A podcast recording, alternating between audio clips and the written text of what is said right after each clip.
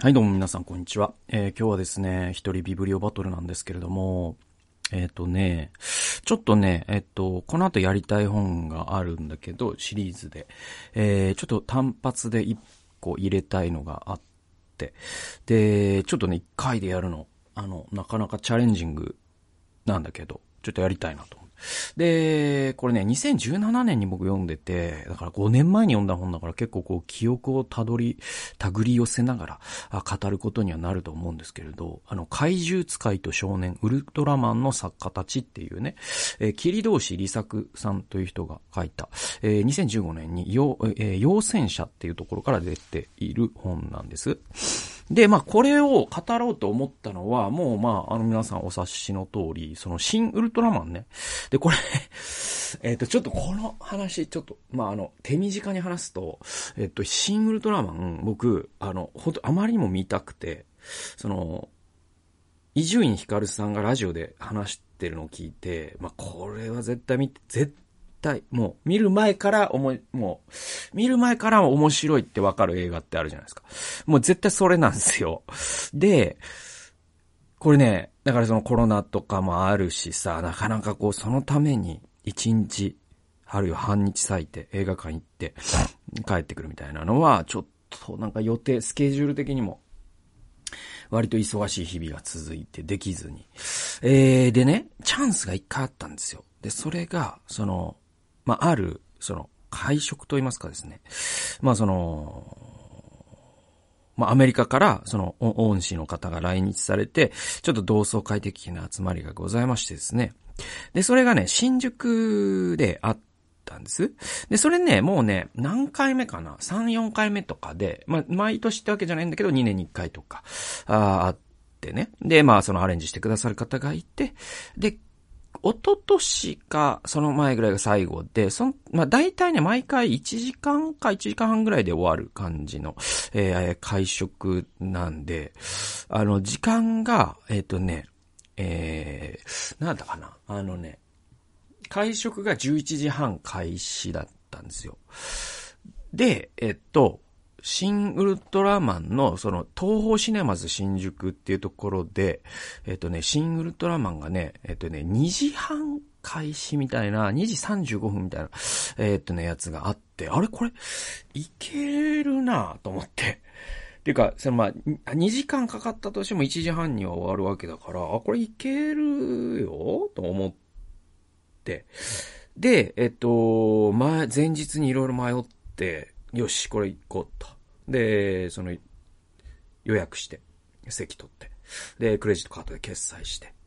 よしよしと。で、前日からすごい楽しみで。で、まあもう会食もすごい楽しみだったんだけど、その、その後にウルトラマン見て帰ってくる。あ、いい、いいコースじゃないかと。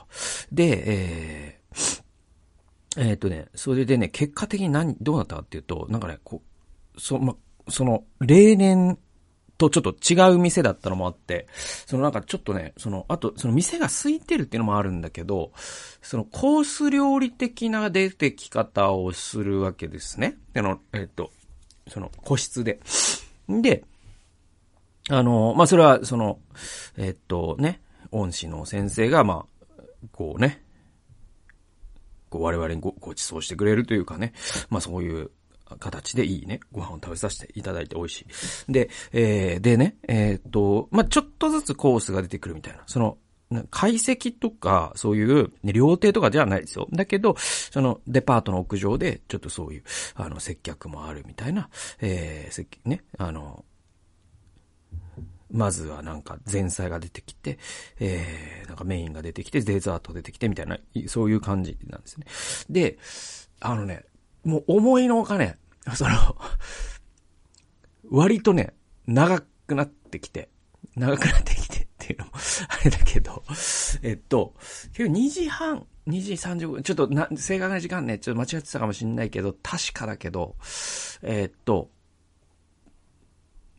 あれこれまずいなと思い始めたのが、2時の時点で、まだデザート来てなかったのよ。で、で、いや、これ、ちょっとこの後用事が、で失礼しますっていうのもよっぽど迷ったけど、あのーなんだろう、やっぱ、そのね、何年に一回しか会えないね、先生との時間だし、でも話したいっていうのももちろんあるし、えー、その、この後表示失礼しますが、なんかそのずっと悩みすぎて、あの、この後用事失礼しますの、なんかエネルギーが僕の中でなくなっちゃって、もう萎えちゃった。なんか 繊維喪失しちゃって。で、2時15分ぐらいの時点でデザート食べながら、ああ、今日はダメな日だと思って、諦めたんだよね。で、多分その瞬間なんか、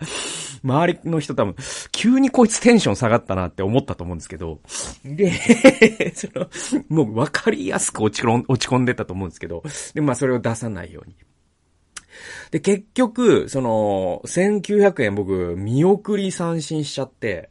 見送り三振っていうか、なんていうのかな。だから、バッターボックスで言ったらもう、200円かなんか入れて、来た球を一回もバット振らずに見送ったみたいな金の使い方しちゃって、なんかそういうのってすごい落ち込みません？なんか、単純にこ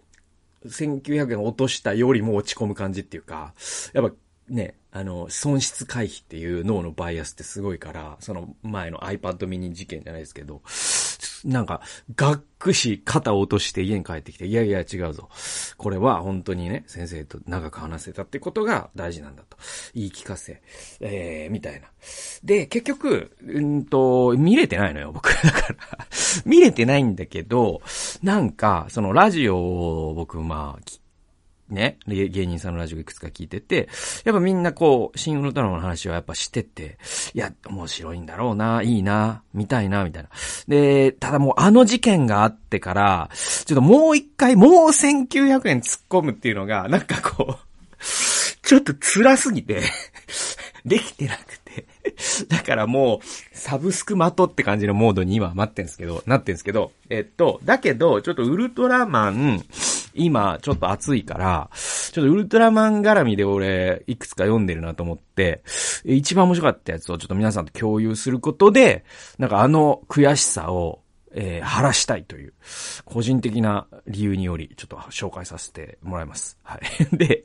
でね、まあ、この、絵本、すごく面白かったのは、何かっていうと、その、えっ、ー、とね、その、ウルトラマンのシナリオライターの人の、にインタビューをして、えー、その、キリドシさんっていう人が、なんで彼らはこういうウルトラマンのプロットを作ったのかっていうことを、えー、分析していくっていうか、まあまあ、すごく面白いんですよ。で、えっとね、えー、具体的には4人です。えー、金城哲夫さん、佐々木守さん、上原正蔵さん、市川、えー、森和さんですかね。えー、この4人なんですよ。で、この4人の人物像及び彼らが何をウルトラマンや怪獣たちに託したのか、象徴させたのかっていう分析なんですよ。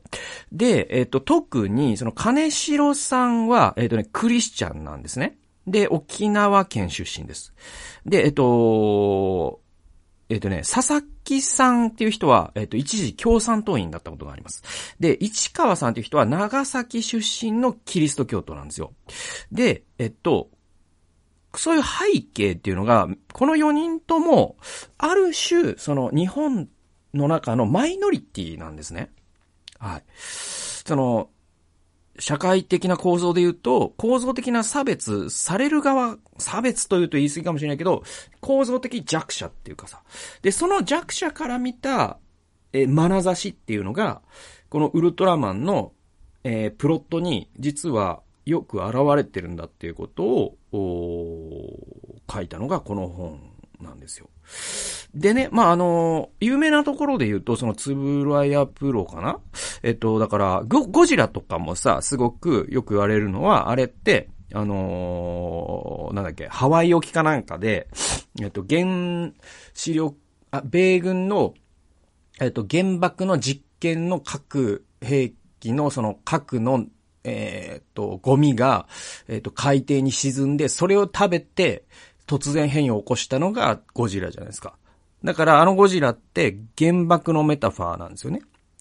みたいな話っていうのがウルトラマンってすごくあって、で、これは本当にいろんな人がいろんな深読みをしてるから、なんていうかこう、僕みたいなライライトファンっていうか、何にも知らない、直撃世代でもない、ね、えー、人間が語るっていうのはちょっと気が引けるんだけど、でもすごく面白いことが、へーみたいなのいろいろあってね。例えばね、あの皆さんね、その B29、あのー、まあ、戦闘機あるじゃないですか、アメリカのね。それで、それが東京大空襲で10万人以上を、まあ、民間人を殺したという、まあ、あれはアメリカの戦争犯罪ですけども、あまあ、言い続けますよ、僕は。あれは戦争犯罪です。もう、人類史に残る戦争犯罪なんですけど。で、で、あのね、えっと、B29 とウルトラマン関係があるって皆さん思ったことあります？これね、実際関係あるんですよ。で、あのね、ウル、ウルトラマンのボディね。ウルトラマンのその体ってなんで銀色なのかって考えたことあります？あれ、実は理由があって、あれね、B29 などのアメリカの軍用機が銀色だったことに引っ掛けてるんですよ。そこがルーツなんです。で、まあ、これもよく言われるんだけど、地球防衛軍っていう形で、ウルトラマンは、その、他か、ね、よそから来て日本を守ってくれるじゃないですか。で、その構造自体が日米安保のメタファーだっていうのは、これはもうものすごい多くの人が言ってるんですよ。で、じゃあね、さ、さらに悲しい事実があって、アメリカの第二次大戦の時に使った飛行機の、ね、えっ、ー、と、船体、筐体、えー、飛行機のボディが、普通は迷彩色にすべきなんです。それはカムフラージュっていうか、ベトナム戦争の時とかそうしてましたよね。えー、なんだけど、なんで銀色だったか知ってます？これね、ちょっと、本当にこれ悲しくて涙が出そうな事実なんだけど、あれ、アメリカは日本を舐めてたからコストカットしてたんですよ。塗装するという経費を削減するために銀色のままやってたんですよ。ちょっと戦慄するほど切ない話じゃないですか。で、その、その銀色のメタリックをウルトラマンが、の体で表現してるっていうこと時点でもう、ウルトラマンって相当に切ない作品なんですよ。で、その切なさがここに極まるっていう、そのウルトラマンのそのいろんな回、もう物議を呼ぶ回がいっぱいある中で、もうその中でも頂点のと言われる回があるのね。それが、その怪獣使いと少年っていう回があって、これ確か金城さんの脚本でよかったと思うんだけど、えっ、とね、えっと、ごめん、金城さんじゃなかったらごめんなさい。後でちょっと、あの、多分、あの、後半僕の引用に書かれてると思うんだけど、えっとね、この怪獣使いと少年って、ものすごい、なんか、ウルトラマンのコアなファンの中ですごく、いつも論争を呼ぶ作品らしいんですよ。で、ちょっと基本的な事実を抑えるために、ちょっと今回時間長くなっちゃうかもしれないんだけど、あの、ちょっと丁寧に話すために、あの、怪獣使いと少年が、そのアニメファンウィキみたいなのに、あの、載ってるんで、あらすじが載ってるんで、それを読みますね。で、導入部分、えー、差別や未知なるものへの恐怖心、集団心理の恐ろしさを描いたエピソードだと。で、差別や工業発展に伴う環境汚染など、当時の日本社会が抱えていた様々な社会問題に対する痛烈な批判とも取れるその設定。そして人間の醜い一面、おぞましい姿をくっきりと映し出し、えー、当時も今も多くの視聴者に強烈な印象を残した。えー、エピソードで善悪というものについて考えさせられたという人もいるであろう。そのあまりにも過激な内容ゆえに、問題作として有名だが、同時に、えー、っと、まあ、ウルトラマンファンの中でも指折りの傑作として、まず、真っ先に名を挙げる、えー、ファンも数多い。そして何より、歴代ウルトラマンシリーズの中で、でも、他に類を見ない、ウルトラマンが、人間に絶望し、一度は戦いを放棄してしまうという衝撃の展開で知られているという。で、じゃあちょっとあらすじ、えー、ちょっとウィキの中からね、ちょっと抜粋してお読みしますね。ある嵐の夜のこと。一人の少年が怪獣から逃げていた。そこに現れた謎の男は、えー、不思議な力を使い、その怪獣を地底深くに封印した。その少年、佐久間亮は、ボロボロの衣服を身にまとい、えー、河原の土を掘り返していた。そこに不良中学生3人組がからかいにやってきた。いつからか宇宙人ではないかと噂されていた亮は、3人から陰湿ないじめを受けていたのだった。亮の家と思われる廃墟に近づいた3人は、止めに入った亮を振り切り、2階に上がろうとしたが、突如中学生たちの体が宙を舞い、放り投げられた。あいつが宇宙人ならいろんなことができるはずだ。と、りょうは3人に掘り返した穴の中に埋められた上に泥水をかけられ、自転車で跳ねられそうになったが、えー、間一髪のところで、えー、これ、ゴー秀樹が止めに入った。えー、なんで、なんでひどいことをするんだ？というゴーに対して3人は、あいつは宇宙人だから倒してくれ、と言ってきた。まあ、地球防衛軍、防衛隊の人かな？合秀樹ってね。で、え三人のいじめはさらに続いた。翌日、えー、昼食のお粥を食べていた寮の元に現れ、お粥を取り上げて地面にぶちまけ、下駄で踏みにじったのだ。初めは耐えていた寮だったが、ついに我慢の限界を迎えてしまう。えー、突然のことに中学生たちは連れてきた、えー、連れてきていた犬をけしかけた。だが犬は突然、えー、コッパみじんに爆発してしまった。すごい描写ですね。で、その頃、えー、MA MAT かな ?MAT では、えー、地球防衛隊の略でいいのかな？ちょっとごめんなさいね。僕、詳しくないんであれですけど、MAT では、GO によって、えー、寮の身元が現れていた。寮は北海道の出身であり、就職目的で上京した父親が失踪。母も病死したことで生涯孤独の身となり、天外孤独の身となり、父を訪ねて自分も上京してきたのだった。えー、寮は劣気とした人間だった。事情した伊吹隊長は語る。りょうくんはあの廃墟の中に父親に似た愛のぬくもりを発見したのではないだろうか。もしその父が宇宙人で、そのためにりょうくんが宇宙人呼ばわりされて、乱暴されて、えー、情愛の絆を立たれ、立たねばならないとしたら、それは絶対に許されぬ。日本人は美しい花を作る手を持ちながら、一旦その手に刃を握ると、どんな残忍極まりない行為をすることか。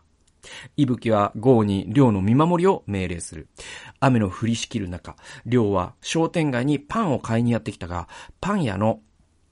店主の女性は、後で色々言われるの嫌なんだよ。悪いけどよそへ行っておくれ。と、パンを売らなかった。とぼとぼ帰る量。あの子宇宙人なんだって。いやね、君悪い。悪さしなきゃいいけど。すると、パン屋の娘が後を追い、彼にパンを渡したのだった。同情なんかしてほしくないな。同情なんかじゃないわ。売ってあげるだけよ。だってうちパン屋だもん。りょうは初めて笑顔を見せた。嬉しさのあまり駆け出して河原に帰るりょう。そのりょうに手を振って見送るパン屋の娘。その後、パン屋の店主が、あの子超能力が使えるんだって。毎日買いに来るよ、これから。と、娘を叱るが、でもいいんじゃない？うちパンやだもん。と言って店主を説得。店主は呆然とした表情でりょうを見送るのだった。えー、廃墟へ帰ると、ゴーが来ていた。えー、出て行けと噛みついてきた寮を止めえー、寮を止め、一人の老人が現れる。ボサボサ髪に片目が見えない老人。彼こそが寮を守っているおじさんであった。おじさんの正体はメイツ星人という宇宙人であり、すでにゴーに正体を明かしていた。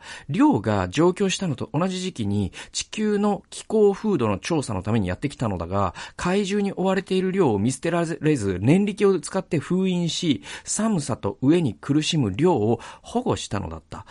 成人は、その後、人間に変身して金山と名乗り、えー、寮と河川敷の廃墟で共に暮らし始めた。その暮らしの中で、寮と金山の間には、親子愛にも似た絆が芽生え、金山も寮の、寮とこのまま地球で暮らしてもいいと思い始めていた。だが、地球の環境汚染は、徐々に金山の体を蝕んでいき、埋まっている宇宙船を掘り返せないほどにまで衰弱してしまった。量が掘り返していたのは彼の宇宙船だったのだ。すべてを知ったゴーは宇宙船探しを手伝うことを決めた。一緒に河原を掘り返す中、ゴーは、父親について尋ねたが、量は、父さんなんかいらない。地球は今に人間の住めない星になるから宇宙船が見つかったらおじさんと一緒にメイツ星に行く、と返した。複雑な表情を浮かべるゴー。だが、その時、街の男たちが退去して押し寄せてきた。MAT がいつまでも宇宙人を倒さないから自分たちでやっつけると武器を片手に攻め入ってきたのだ。人々に引きずられていく量の悲鳴も、ゴーの静止の声も、我を忘れボートと化した人々には届かなかった。だがそこに金山が飛び出してくる。待ってくれ宇宙人は私だその子は私を守って、あ、その子は私を守ってくれていただけだ宇宙人じゃないさあ、その子を自由にしてやってくれ一瞬静まり返り、量を解放する人々だったが、宇宙人を放っておくと何をしでかすかわからないと金山に武器を向ける。大混乱に陥る中、亮はおじさんにひどいことをすると何が起こるかわからないと叫ぶ。だが警察が放った銃弾が金山に2発命中。金山は倒れ伏せ死んだ。泣きながら金山の妨害に座る、えー、すがる亮。泣き殻にすな、すがる亮。えー最悪の事態に陥った悔しさから地面に拳を叩きつけるゴー。その時、河原から煙が吹き出し、地底から怪獣が現れた。金山が死んだことで封印が解かれた大怪獣ムルチが復活したのだった。驚き逃げ惑う男たちは怪獣を退治してくれと叫ぶ。警察は金山を殺害した拳銃をムルチに向けて発砲した。しかしムルチには通じない。その光景を見ても、ゴーはその場に座り込んだままだった。勝手なことを言うな。怪獣をおびき出したのはあんたたちだ。まるで金山さんの怒りが乗り移ったかのようだ。人間に絶望したゴーことウルトラマンは、人々を見捨てる決断をした。ムルチは、愚鈍な人間たちに制裁を加えるかのように、口から火を吐く火炎を武器に暴れ回り街に入った。誰もいなくなった河川敷。座り込みを続けるゴーの前に、一人の托発層が近づいてきた。ゴー、街が大変なことになっているんだぞ。ゴー、わからんのか。顔を見上げるゴー、その托発層は、伊吹隊長だった。決意したゴーはウルトラマンに変身。降りしきる豪雨の中、ムルチと戦い、スペシウム光線でムルチを粉砕した。その断末魔は人間の悲鳴に似ていた。雨が上がった。だが、リョウは再び穴掘りを始めた。おじさんは死んだんじゃない。冥ツ星へ帰ったんだ。だから自分も宇宙船で冥ツ星へ行くから、その時は迎えに来てくれ。一体彼はいつまで掘り続けるつもりだろう。これ上野さんがね。で、えー、ゴーが、宇宙船を見つけるまではやめないだろうな。彼は地球にさよならが言いたいんだ。そんな寮の様子をゴーと上野は遠くから黙って眺めていた。という、すげえ話ですよね。すげえ話なんですよ、本当に。で、あのね、これ、ちょっとこのね、本のちょっと引用3箇所だけあるんで、あのー、読みながらちょっと解説していきますけど、ちょっと金城哲夫さん、ごめんなさい、ちょっとね、僕ね、えっと、怪獣使いと少年は、誰が書いたかっていうのがちょっと引用の中にないなごめんなさい。だからちょっと事実関係間違ってたらもう本当申し訳ないんだけど、市川さんだったかもしれないです。でもこの4人のね、えー、人ってみんなそれぞれに、その、日本の中のマイノリティのクリスチャンだったり、えー、まあ、長崎っていう原爆が落ちた町の出身だったり、まあ、沖縄の出身ってまさにそうですよね。本当に沖縄返還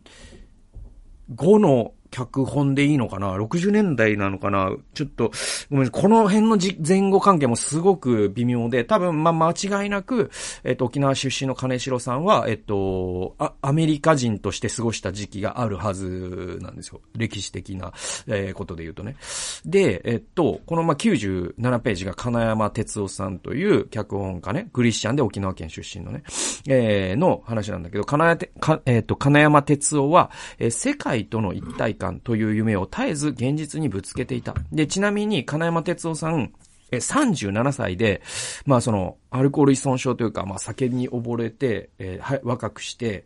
この世を去るんですよ。で、金城哲夫さんは、えー、世界との一体感という夢を絶えず現実にぶつけていた問いかけという形で、なぜ人間は表す、あ、人は争わずにいられないのかなぜ人は自分と違うものを差別するのかなぜ人はどこかに帰属しなければいけないの、いられないのか？そして正義とは一体何なのか？それは現実を何の疑いも持たず受け入れている人々からは決して出てこない問いかけだった。どこにも居場所のない人間でなければ気づかなかった問いかけだった。どこにも居場所のない人間でなければ気づかなかった問いかけだった。そしてその問いかけは永遠に答えが出せない問いかけだったからこそ、今でもそのままの形で古びずに生き続けている。えー、だからその金城さんってそういう、こう、まあ、この怪獣使いと少年、えー、だけじゃなくていろんなね、あの、いくつかのエピソードがこの本には紹介されていて、その一つ一つがまさにその正義っていうものを相対化したりとか、差別って何なのとか、人間の文明って本当にこのままでいいのとか、本当に、あの、そういう問いかけを、こう、物語という形で、あの、発してるんですよ。すごいことをしてるんですよ。だからウルトラマンって。で、じゃあ、金城さんって、まあね、えー、すごく、まあ、沖縄県出身だったということもある。そしてクリスチャンだったということもある。本当にこう日本の世界、日本の社会というものを、まあ、あの、最近の男の、えっと、なんだっけ？えっと、これからの男の子たちへっていう本の中でも僕紹介しましたけど、ピエール・ブリデューっていうね、社会学者が排除されたものの明晰さっていう言葉を言ってるんだけど、その差別の構造とか、この社会の不平等とか、そういったものって、後ろにいる人しかわかんないんですね。下にいる人からしか見えないんですね。その差別の構造によって受益している人、つまり、それによって得している、えー、多数派の人って差別の構造があるということを意識せずに済むんですね。だからその基地問題で言うと、本州に住む、え、人たちって、基地問題ということを普段意識せずに済むんですよ。だけど沖縄に住んでいる人はそれを日々感じながら生きてるから、これが差別だということを彼らがは気づくことができるわけですよ。で、まあその言うまでもなく、そのね、太平洋戦争の地上戦が唯一行われた沖縄の出身のこの金城さんという人が、こういう問いを生涯持ち続けて、そしてウルトラマンという形で日本人に問いかけたということの意味を、本当にこのね、戦後77年ですけども、我々もう一度考える必要があるんじゃないかと思います。次行きましょう。で、えっと、これまあだから、怪獣使いと少年って、あれ、帰ってきたウルトラマンなんだね。ウルトラマンじゃなくてね。でね、えっと、これが、えっと、何のメタファーかっていうことを、著者の方が、えー、こう書いてます。164から165。僕が鶴見、川崎には、朝鮮人だけでなく、沖縄人の部落もあったことを知ったのは、初オンエアを見てからだいぶ後になる。そこには今でも2万人近い沖縄人と朝鮮人が住んでいる。で、これ結構、あのー、まあまあいろいろなことが言えるけど、えっ、とね、まあだから大阪の朝鮮人がたくさん住むところってありますよね。その、鶴橋であったりとか。で、横浜にも朝鮮人ね、ちょえっ、と、の方々が住むところがあって、で、それがその、鶴見とか川崎、まあ、東京だとあの、ね、新大久保とかあるけど、で、それと結構沖縄人部落って結構近い位置にあるっていうのは、あの、全国で、というか大阪においても東京においても、えー、共通してて、で、それってなんでかっていうと、彼らが非抑圧の構造の仮想にいるっていうところで共通してるからなんですよ。で、ついでに言えば、鶴見っ、えっと、確か、そえっと、食肉処理場がありますね。で、食肉処理場がある地域って、結構、まあ、これは歴史を調べればわかるんだけど、いわゆるその、ね、江戸時代の死の交渉を得た否認でいうところの、その得た否認ね、えー、非差別部落ね、えー、の方々、童話の方々あが住む地域に隣接していることが多い。これも歴史調べてみてください。そうなってます。はい。で、でね、でね、えー、っと、日帝支配下、つまり日本、大日本帝国、大日本帝国支配下の朝鮮と同じく、琉球処分の後の沖縄でも食い詰めた人々は、日本本土に働きに出なければな、ならなかった。つまり、彼らがなんで同じようなところに住んでたかっていうと、彼らが、あの、出稼ぎ労働者だったからなんですよ。ね。で、だから今の、まさに、そのアメリカでさ、その、えっと、メキシコ人の方々が住む地域とかって貧しかったりするじゃないですか。で、そういう形で大日本帝国において沖縄とか朝鮮の方々は外国から、えー、食い詰めて働きに来なければならなかった人たちの群れとして、えー、肩を寄せ合うようにして貧しく生活していたわけです。で、こういう構造がまずあります。で、最初は、寮の親のように、さっきのね、いじめられていた少年の親です。親のように炭鉱に、その後は京浜や阪神の工業地帯に移り、移り住んで、日本の高度成長を陰で支えた。その通りですね。そこでは様々な世代の移民が集落を作り、身を寄せ合って暮らしていた。沖縄人も朝鮮人と同じく、出身がバレると、銀行に金を貸してもらえず、アパートの入居も断られた。これ今の日本における在日外国人のね、フィリピンの方とかベトナムの方とかが味わっていること。またアメリカでもそのメキシコの方々とかが味わっていることですね。で、移民って常にそういう位置に置かれるわけじゃないですか。で、異質な言語で語り合う、えー、移民たちの姿は日本人から偏見の目で見られた。デマに乗せられてボートと化した日本人が河原の沖縄人部落を、ブえー、部落を襲い、何人もが殺されるという事件さえあった。まあ、以前僕紹介したけど、えっと、その大、えっと、関東大震災の時に朝鮮人が虐殺されましたよね。で、あれってまさにそういう文脈の中で起きたことなんですね。で、怪獣使いと少年の設定はそうした現実を背景にしている。というより、そのまま剥き出しになっていると言ってもいい。金山老人が死んだ後も、寮は河原に穴を掘り続ける。おじさんは死んだんじゃないんだ。明治星に帰ったんだ。それを信じるしかないのだ。穴を掘るその姿はまるで日本のあちこちに埋められた戦後日本の捨て石となった人たちの骨を掘り起こそうとするかのようだ。そして全く何の救いの前、えー、何の救いもないな、ないままドラマは終わる。先ほど僕が読み上げた通りですよね。で、この金山老人の金山っていう名字もこれ意図的なんですよね。で、まあよく知られているように、えっと、その、大日本帝国支配下の、ね、朝鮮の方々が日本に出稼ぎに来た。で、その人が終戦後帰れなくなった人たちが今、じゃ在日朝鮮人の方々として、今も日本にたくさんいらっしゃるんだけど、で、その方々って通名を名乗るじゃないですか。で、えっと、彼らは、まあ、法律的なことを話すと、彼らは、えっと、えっと、朝、要はその、韓国人あるいは、えっ、ー、と、北朝鮮人に帰化するっていうか、として生きるか、それとも日本国籍を選ぶかっていう選択が与えられてます。はい。で、彼らの多くは、でも、うんと、それでも日本国籍を選ぶ人は確か少数派でよかったと思うんですよね。とにかく、あの、分かれるんですよ、それは。で、それは考えたら分かるじゃないですか。僕らがアメリカに、えー、なんだろうな、アメリカにし、日本が仮に支配されたとしてね、アメリカに抑留されました。抑留され、まあ、出稼ぎに行きました。同じ国だった時に。だけど、なんか知らんけど、アメリカは縮小計画を取って、もう、アメリカ、日本はアメリカじゃないですって言われた時に、もう、国の文化的には完全にアメリカに染まってるんだけど、あなた、あ日本人になるか、アメリカ人になるか選べますよって言った時に、簡単に、じゃあアメリカ人でお願いしますって、なかなか言えないじゃないですか。それはその、やっぱりだ、先祖代々の、特にアジアってそういうのが強いから、ね、もう、自分はもう日本人であることをもう、この先の世代、ね、未来英語を自分の子供はアメリカ人になるんだっていう。まあアメリカっていうメタファーが、の使い方がすごく悪かったんだけど、アメリカってそういう国でもあるから、なんだけどわかるじゃないですか。日本人で居続けるっていう人がいるだろうなっていうのもわかる。で、それと同じように在日朝鮮人の方も朝鮮人ということを大事にされてる方もいっぱいいらっしゃいますよね。で、その方々は戸籍上は、えっと、パクなんとかとか、ね、キムなんとかとか、えー、イムなんとかとか、だからそういう、ね、朝鮮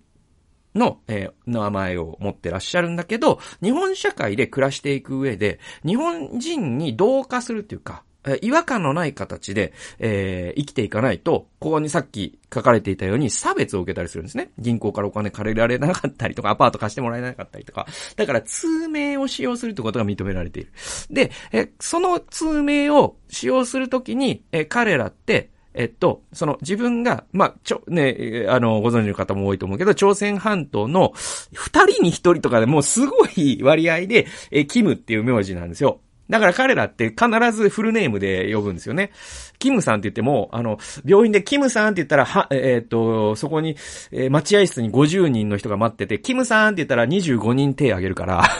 だから、必ずフルネームで呼ぶらしいです。はい。これは韓国の人から僕聞いたことあるんだけど。で、で、じゃあ、えっと、じゃあ日本で通名ね、えっと、こう、名乗るってなった時に、その、陣内とは多分なんないのよ。あるいはまあ、いろいろなんでもいいけど、えっ、ー、と、松田とか田中とかにはなんなくて、キムを残したいと思うんですよ。だから、金山とか、で、金っていう字が入ってるから、カナダとか、ね。あるいは、木村とかもそうなんですよ。木村って、まあ、あの、金っていう字は入ってないけど、キムが入ってるから。で、そういう形の、えっと、だから、木村っていう人がすべて在日朝鮮人だって言ってるんじゃないですよ。これ間違えないでほしいんだけど。で、金山っていう人が全すべて、金、金っていうのが名字に入ったら全員か在日朝鮮人っていうわけではないです。絶対違います。え、なんだけど、在日朝鮮人の方々が日本に元からある名前で、なおかつ金っていうのを私残したいわっていう方の多くが、キムさんが金山とかカナダとか、えー、ね、金城とか名乗ったんですよ。で、え、っと、この、この金山老人が金山老人っていう名字を付けられている理由理由って何？隠喩なんですよ。つまり、これは在日朝鮮人の方々、あるいは、えー、まあ、沖縄の方々、あるいは、えー、あとね、河原に住んでるっていうのも大事で、えっ、ー、と、実は江戸時代に得た否認という人たちは、河原にしか住むことを許されてなかったんです。それはなぜかというと、河原っていうのは水はけが悪いから、悪いし、洪水が来ると、な、家が流されちゃうから、えー、普通の人たちは住みたくなかったんです。そして彼らを河原という危険な場所に、えー、住まわせることで、ね、農民の人たちはカタラシスを得たんですよ。私たちにもまだ従えると。得た否認という、ね、えー、あいつらは獣をね、扱って、食肉の解体とか、汚れた仕事をして、えー、あるいは葬儀とか、そういう汚れた仕事をした人たちがいるっていう形が今の、えー、被差別部落につながっていく。で、これインドでもそうなんですよね。インドでも、えー、っと、アウトカーストの人たちって、えー、湿った大地にしか住んじゃいけないって言われてるんですよ。これだから世界中に結構普遍的に見られる現象で、だからこの、金山老人が河原に住んでいるっていうのはもう明らかなメタファーです。沖縄人であり、えー、在日朝鮮人であり、被差別部落なんですよ。で、この人たちを群衆が群衆心理によって金山老人を殺したということの意味ですよ。それに、このウルトラマンの脚本家たちが込めた思い。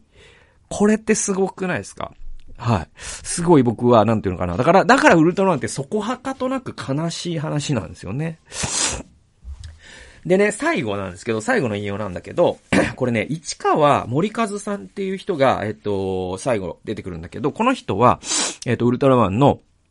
脚本家で割と長生きされた方で、2011年に、えっと、キリスト新聞社のミニストリーっていう、えっと、なんか、連載かな？のイン、で、インタビューに答えてるんですよ。だから、あの、日記でいいと思うんですけど、日本キリスト教団のキリスト新聞社ななんじゃないかな、確かね。で、えっと、それを著者は、えっと、見つけて、その、市川森和さん、長崎出身のクリスチャンでよかったと思うんですけど、この人がウルトラマンに込めた思いってあんまりその業界っていうかそのテレビ業界では語ってなかったんだけど、このキリスト新聞社のミニストリーでものすごい本音を語ってたんですよね。それが面白かったんですよ。380から381ページです。ドラマは戦いにしても表側から表現するわけですけれど、インナーの心の問題を投げかけるのが大事。善と悪が対立するけれども、人間そのものが善なのかという疑問が、市川さんのキリスト教的な問いでもあったと思うんです。キリスト教では神が創世記で人間に似せたものとして、えー、似せた良いものとして作られたはずの人間が蛇に進められた知恵の実の木を、知恵の木の実を食べたことによって嘘をつくことを覚え、神と同じくらいな存在だと思い上がることで神に背いたと考えます。えー、人間の心の中に悪を目覚めさせることを、えー、狙う敵と正義のウルトラマンという対立構図を描いていたのではないでしょうか。これ、えっ、と、マフネ、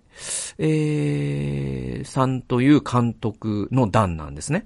で、これが、えっと、キリスト新聞社の Ministry のインタビューに、えー、書かれているそうです。で、それまでは、健全なテレビ番組の世界に自分は悪意を仕掛けていたのだ、という部分を強調して話すことの多い市川森一だが、この日には教会という場であったためか、えー、自分にはな、自分は何のために書いてきたのか、業界的な韜晦のフィルターなしに、素直に語っている印象を受けた。つまり、その、 secular なというか、その、業界のインタビューとかでは、市川森一さんで、まあ、ウルトラウルトラマンの脚本家で、まあ、大御所になってると。で、じゃあ先生なんか、ね、どういう風に書いてたんですかねって言ったら、いや、あれはもう、ちょっと、あの、悪ふざけだよとかね。そういう形な、疑惑的に振る舞っていたんだけど、このキリスト教業の雑誌だったからこそ本音が出たんですよね。えー、続き読んでいきましょう。クリスチャンの自分は一貫して福音をもたらすために書いてきた。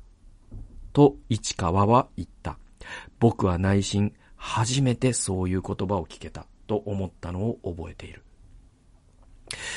僕が東京の大学に入るために田舎を出るときに、諫早の駅で、林田秀彦先生、これね、諫早教会の牧師だ、だった方で、えっと、多分その、市川さんに洗礼を授けた先生でよかったと思うんですけど、この方が見送ってってくれたんです。その時に握手しながら、君はこれからディアスポラになるんだよと言われて旅立ちました。ディアスポラって何だろうと考えて、後で辞書を引いたら、散らされていくものという意味でした。そういう牧師の言葉の呪縛というのは結構ずっと引きずるんです。それはやっぱり作家になってからも自分はディアスポラの務めを果たしていけるかと自問自答するんだよね。だから使徒としての役割を果たしていける番組に知らず知らずのうちに寄り添っていったという面はあるかもしれません。これが市川さんの段です。そしてこうも語った。長い来体生活の中で教会に通うという習慣は維持できませんでしたが、この年になって時間もできて、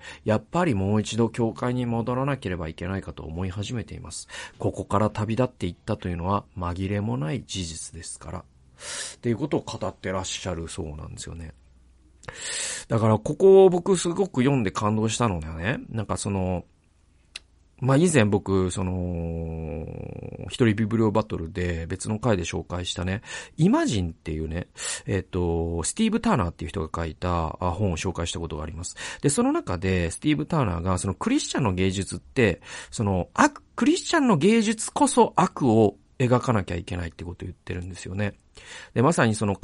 かまと飛ぶったっていうか、なんかその、もうずっと全、全、全みたいな、光、光、光みたいな。で、これってクリスチャン的では実はなくて、クリスチャンって実は、その呼ぶ気じゃないですけど、本当に人間の悪というものに、しっかり向き合うことができるの、ことこそが、実はクリスチャンの強みで、なぜならば、それを超えた恵みを知ってるから、そこまで深いところの悪まで描けるんですよ、クリスチャンって。